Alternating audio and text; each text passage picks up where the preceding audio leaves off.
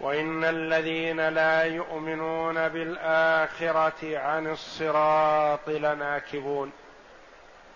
وإنك يا محمد لتدعو الأمة مسلمهم وكافرهم إلى طريق واضح جلي طريق بينة واضحة.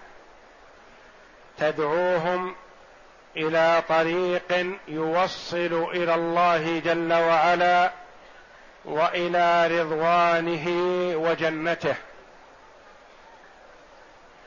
تدعوهم إلى أمر تقبله الفطر السليمة والعقول الصحيحة. تدعوهم إلى أمر واضح جلي لا غبار عليه إلى صراط مستقيم سمي الدين صراطا لأنه يوصل إلى رضوان الله وجنته إلى صراط مستقيم. وإن الذين لا يؤمنون بالآخرة الناس أمام دعوتك هذه ينقسمون إلى قسمين. قسم يقبل ما جئ ما جئت به وهو المؤمن بالله وهو المعترف والمصدق بالحساب والجزاء وهو المؤمن بالبعث والنشور. يقبل ما جئت به فيعمل بطاعة الله. القسم الثاني هم الذين لا يؤمنون بالبعث ولا بالجزاء والحساب. وينكرون اليوم الآخر هؤلاء لا يقبلون ما جئت به لأن ما جئت به له ثمار عظيمة في الدار الآخرة وهؤلاء لا يؤمنون بالآخرة لا يعترفون إلا بالدنيا فهم يجتنبون ما تدعو إليه. وإن الذين لا يؤمنون بالآخرة الكفار لأن الإيمان باليوم الآخر ركن من أركان الإيمان الستة. فأركان الإيمان أن تؤمن بالله وملائكته وكتبه ورسله واليوم الآخر وبالقدر خيره وشره.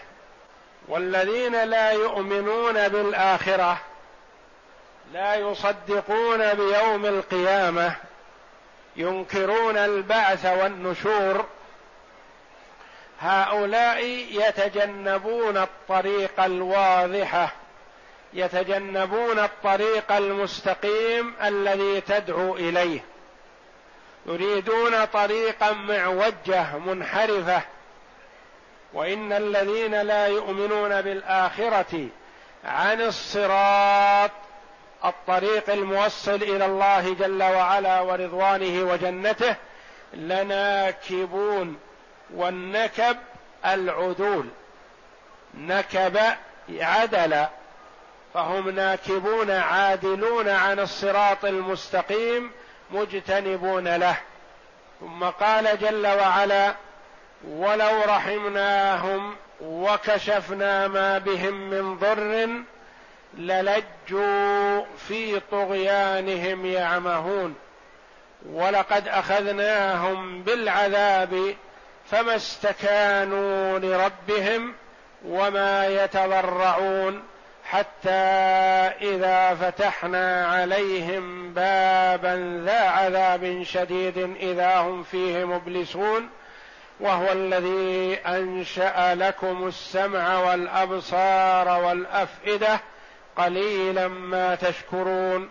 وهو الذي ذرأكم في الأرض وإليه تحشرون.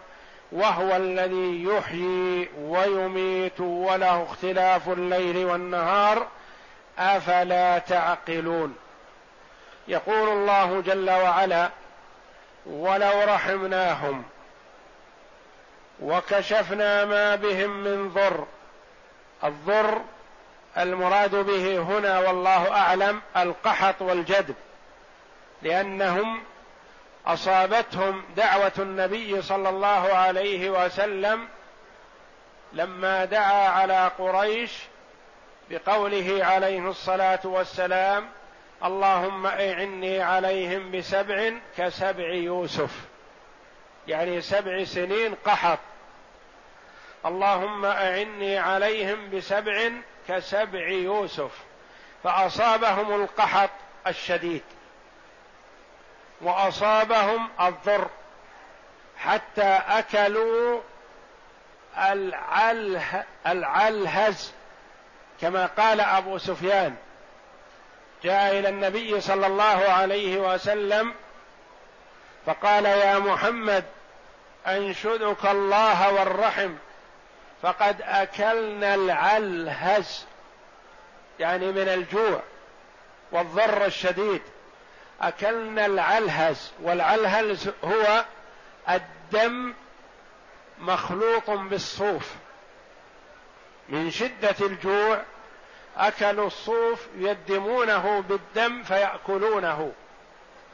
كفار قريش لما دعا عليهم النبي صلى الله عليه وسلم وهو في المدينة أصابتهم دعوته صلى الله عليه وسلم فأصابهم القحط الشديد.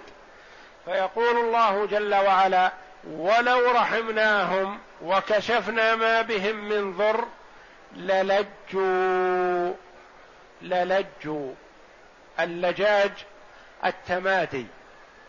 كما يقال لج في الغضب واللجاج الغضب الشديد واللجة اختلاط الأصوات وتداخلها يقال عندهم لجة يعني كلام كثير من أشخاص عدة متداخل لا يفهم ما يقال. ولجة الليل سواده ولجة البحر اختلاف أمواجه. يعني لاستمروا في على ما هم فيه من العناد. ولو رحمناهم وكشفنا ما بهم من ضر للجوا في طغيانهم يعمهون. يعني أنهم بنعمة الله جل وعلا عليهم. لو حصلت ما حمدوا الله وشكروه على النعمة وإنما عادوا إلى ما هم فيه من الطغيان والعتو والضلال والعياذ بالله. للجوا في طغيانهم يعمهون. والعمه التردد على غير هدى. والتخبط. يعمه كذا بمعنى يتخبط. يسير على غير استقامة وعلى غير توجيه سليم.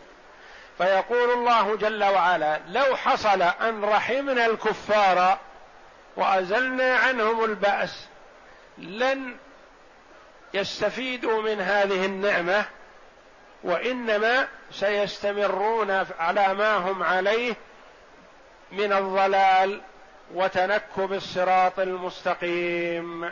والله أعلم. وصلى الله وسلم وبارك على عبد ورسول نبينا محمد وعلى آله وصحبه أجمعين.